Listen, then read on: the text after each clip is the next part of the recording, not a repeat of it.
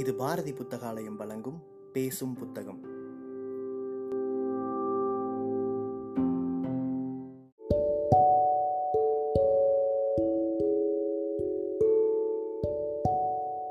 Book day இணையதளத்தின் மூலமாக முன்னெடுக்கப்படும் வாசகர்களுக்கான வாசிப்பு போட்டியில் தேர்வான சிறுகதையை கேட்க இருக்கிறீர்கள்.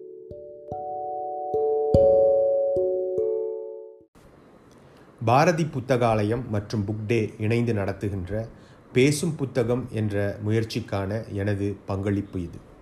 வார்த்தைகள் எல்லோரிடமும் இருக்கின்றன. வார்த்தைகள் மூலமாகத்தான் நம்மை விளங்கிக் கொள்ள விதிக்கப்பட்டிருக்கிறோம் அல்லது சபிக்கப்பட்டிருக்கிறோம்.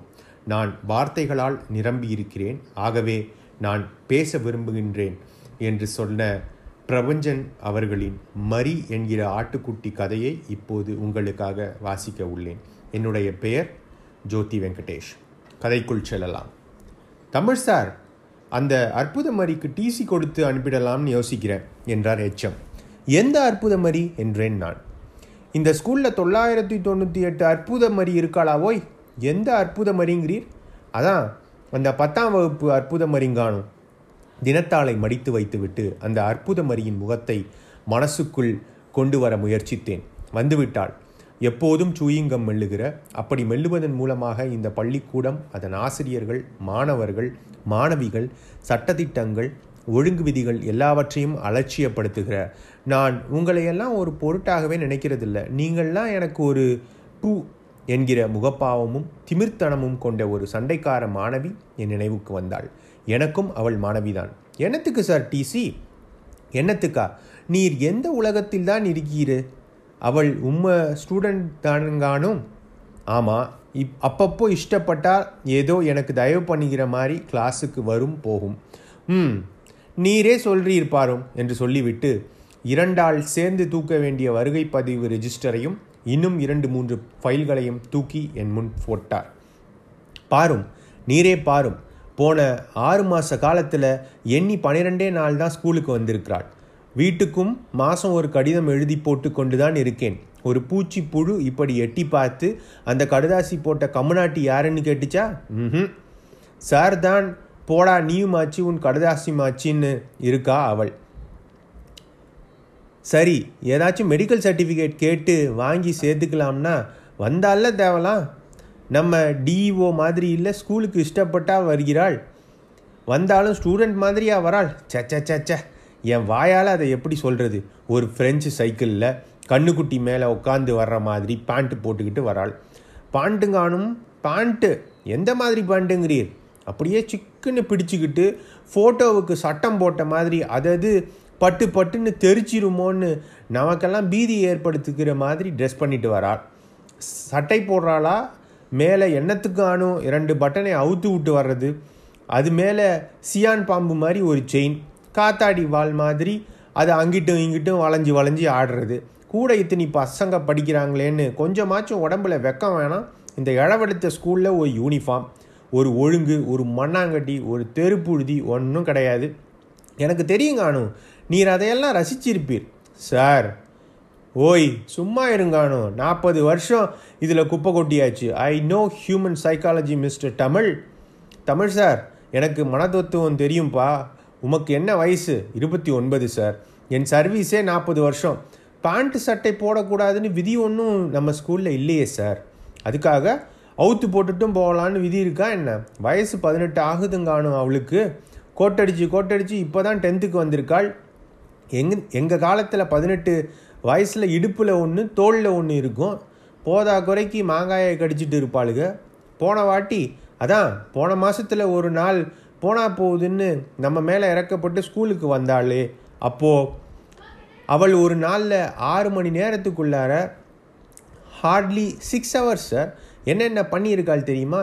யாரோ நாலு தடி கழுதைகளோட நீங்கள்லாம் ரொம்ப கௌரவமாக சொல்லிப்பேளே ஃப்ரெண்ட்ஸ் அப்படின்னு. நாலு தடி கழுதங்களோட ஸ்கூல் வாசலில் சிரித்து பேசிகிட்டு இருந்திருக்காள். நம்ம ஹிஸ்ட்ரி மகாதேவன் இருக்கே அது ஒரு அசடு நம்ம ஸ்கூல் வாசலில் நம்ம ஸ்டூடெண்ட் இப்படி மிஸ்பிஹேவ் பண்ணுறாளேன்னு அவகிட்ட போய் இப்படியெல்லாம் பண்ணக்கூடாது அற்புத மாதிரி உள்ளே வான்னு கூப்பிட்டுருக்கான். அவள் என்ன சொன்னாள் தெரியுமா? சொல்லுங்கள் சார் உங்களுக்கு பொறாமையாக இருக்கா சார்னு கேட்டுட்டாள்.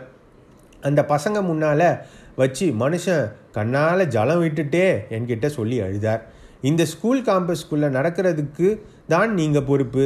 வெளியில் நடக்கிற விவகாரத்துக்கெல்லாம் நீங்கள் என்னை கட்டுப்படுத்த முடியாது சார்னு மூஞ்சில் அடித்த மாதிரி சொல்கிறாள் யார்கிட்ட? இந்த நரசிம்மன் கிட்ட எச்எம்முக்கு மூக்கு முகம் செவந்து விடைத்தது இந்த அநியாயம் இத்தோடு போல சாயங்காலம் பிடி மாஸ்டர் கிட்ட சண்டை போட்டு கொண்டாள். அவள் இப்படி பண்ணப்படாது இப்படி வளையணும் இந்த மாதிரி கையை வச்சுக்கணும் அவளை தொட்டு சொல்லிட்டு இருக்கான். தொட்டவன் எசகு பெசகா எங்கேயோ தொட்டுட்டான் போல இருக்கு. இவன் என்ன கேட்டிருக்கா தெரியுமா? என்னை தொட்டு பேசாதீங்கன்னு சொல்லியிருப்பாள். மனுஷ ஜாதின்னா அப்படி தானே சொல்லியிருக்கணும். இவள் என்ன சொன்னால் தெரியுமா? எச்சம் தலையில் கையில் தலையை கையில் தாங்கி பிடித்து கொண்டார் அவர் முகம் வேர்த்து விட்டிருந்தது. சார் உங்கள் பொண்டாட்டியோட நீங்கள் படுக்கிறது இல்லையான்னு கேட்டுவிட்டால் பாவம் நம்ம பிடி பத்மநாபன் லீவு போட்டுட்டு போய்விட்டான். முடியாதுப்பா முடியாது. நானும் நாலு பெத்தவன். இந்த ராட்சச ஜென்மங்களை எல்லாம் வச்சுக்கிட்டு இரத்த கொதிப்பை வாங்கிக்கிட்டு அல்லாட முடியாதுப்பா.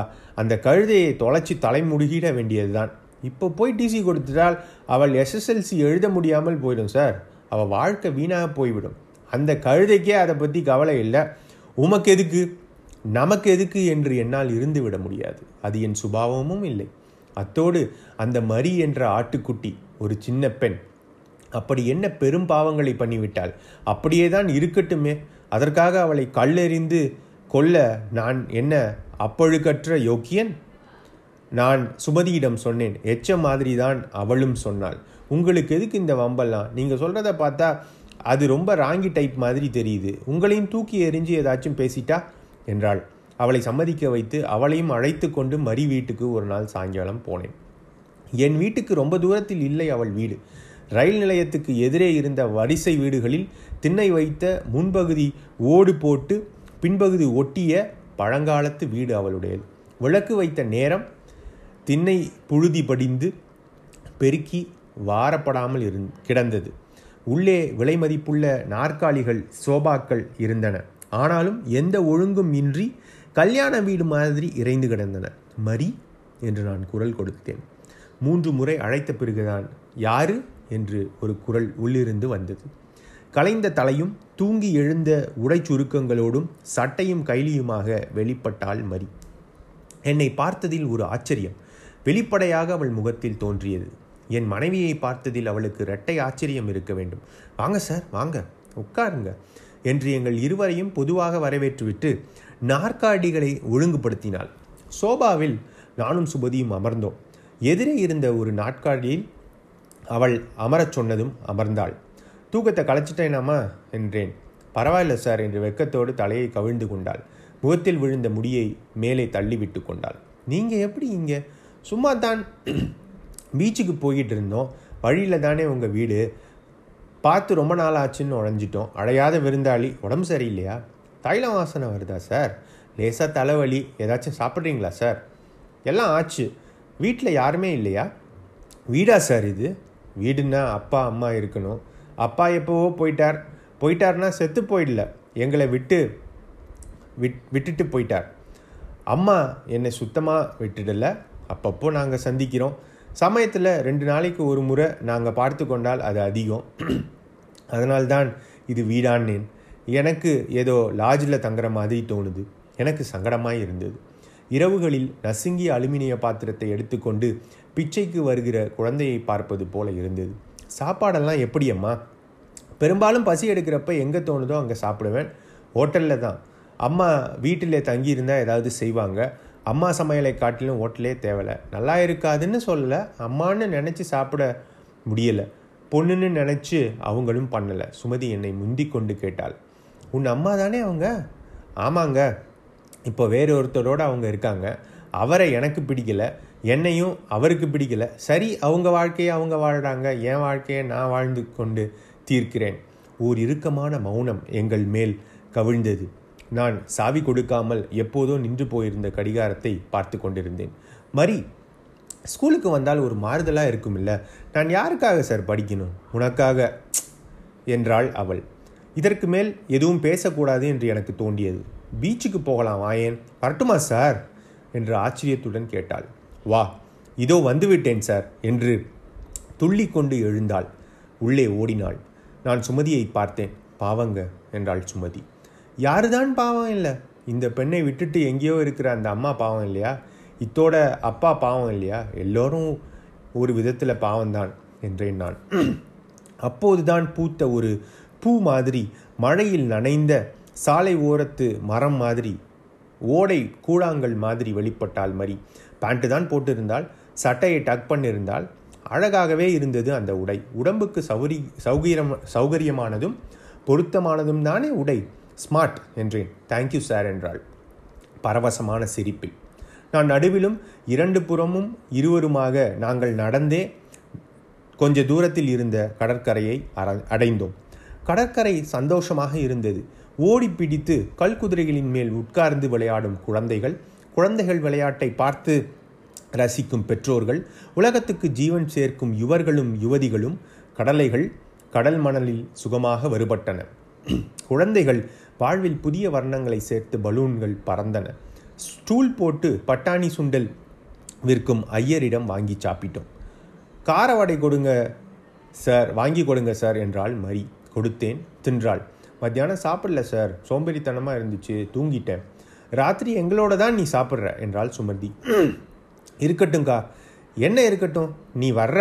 வரும்போது சுமதியின் விரல்களில் தன் விரல்களை கோத்துக்கொண்டு சற்று பின்தங்கி மறி பேசிக்கொண்டு வந்தாள். நான் சற்று முன் நடந்தேன். சாம்பாரும் கத்திரிக்காயும் கறியும் தான் மத்தியானம் வறுத்த நெத்திலி கருவாடு இருந்தது. தூள்கா தூள். இந்த சாம்பாரும் நெத்திலி கருவாடும் பயங்கரமான காம்பினேஷன்கா என்றாள் மரி மரி இப்போதெல்லாம் காலையும் மாலையும் தவறாமல் எங்கள் வீட்டுக்கு வந்து போய் கொண்டிருந்தாள். காலையில் இட்லி எங்கள் வீட்டில்தான். வருஷம் முன்னூற்றி அறுபத்தைந்து நாட்களும் எங்கள் வீட்டில் இட்லி அல்லது தோசைதான். ஆட்டுக்கல்லை ஒழித்து வைத்துவிட்டால் சுமதிக்கு ஹார்ட் அட்டாக்கே வந்துவிடும் மரி என்பேன். மரி விழுந்து புரண்டு சிரிப்பாள். சாயங்காலங்களில் எங்கள் வீட்டில்தான் அவள் வாழ்க்கை கழிந்தது. பேண்டு போட்ட அந்த பெண் சிரமப்பட்டு சம்மணம் போட்டு உட்கார்ந்து சுமதிக்கு வெங்காயம் நறுக்கி தருவதை பார்க்க வேடிக்கையாக இருக்கும். ஏமா சைக்கிளில் ஊரை சுற்றுகிற பெண் நீ இங்கே இவளுக்கு வெங்காயம் நறுக்கி தர்றேன் என்கிறாயே தரியே என்றேன். இதுதான் சார் த்ரில்லிங்காக இருக்குது கண்ணில் நீர் சுரக்க சுரக்க வெங்காயம் நறுக்கிறது. பயங்கரமான எக்ஸ்பீரியன்ஸ் என்றால் ஐயோ இந்த பயங்கரமே. சார் ஒன்று சொல்லட்டுமா? ம் ரெண்டு மூணு சொல்லு. சீரியஸாக கேட்குறேன் சார் நான் இங்கே வந்து போகிறதுல உங்களுக்கு தொந்தரவு இல்லையா சார் சத்தியமாக கிடையாது. கொஞ்ச நேரம் அமைதியாக இருந்துவிட்டு அவள் சொன்னாள். ஏன் சார் கெட்டு போனவள்னு எல்லாரும் சொல்கிற என்னை எதுக்கு உங்கள் வீட்டில் சேர்த்து சோறும் போடுறீங்க? சிரிப்பு தான் வந்தது. பைத்தியமே. உலகத்தில் யார்தான் கெட்டு போனவங்க யாரா யாராலுமே கெட முடியாது தெரியுமா? மனசுக்குள்ள நீ கெட்டு போனவள்னு நினைக்கிறியாக்கும். அதை விட்டுடு. நீயும் கெட்டவள் இல்லை. உங்கள் அம்மாவும் அப்பாவும் யாருமே கெட்டவங்க இல்லை. அவள் சொன்னாள் எங்கள் அம்மாவை பழி தீர்க்கணும்னு தான் அப்படியெல்லாம் நடந்துக்கிறேன் சார். எனக்கு தெரியும் என்றேன். பத்து நாள் இருக்குமா? இருக்கும்.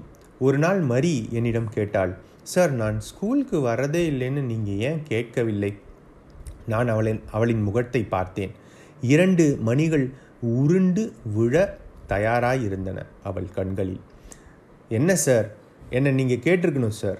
ஏண்டி ஸ்கூலுக்கு வரலன்னு என்னை அரைஞ்சு கேட்கணும் சார். அப்படி யாரும் என்னை கேட்க இல்லைங்கிறதுனால தான் சார் நான் இப்படி விட்டத்தியாக இருக்கேன். என் மேலே இப்படி யாரும் அன்பு செலுத்தினதில்லை சார்.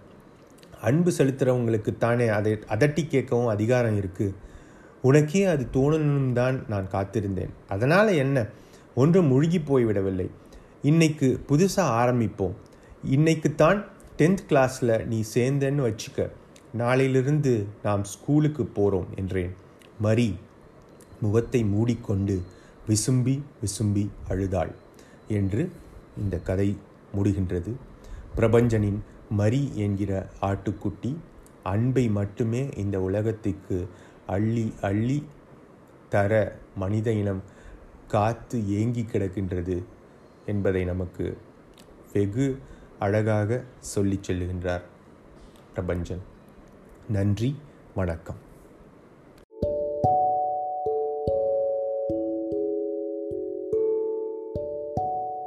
சிறுகதையை கேட்ட வாசகர்கள் தங்களுடைய கருத்துக்களை மறக்காமல் அனுப்பி வைங்க. புக் டே இணையதளம் மூலமாகவோ அல்லது நாங்கள் கொடுத்துருக்கிற வாட்ஸ்அப் எண் மூலமாகவோ அல்லது எங்களுடைய சமூக வலைத்தள பக்கங்களின் மூலமாகவோ உங்கள் கருத்துக்களை மறக்காமல் தெரிவிங்க. கருத்துக்களின் அடிப்படையில் தேர்வாகும் சிறந்த வாசிப்புக்கு பரிசளிக்கப்படும்.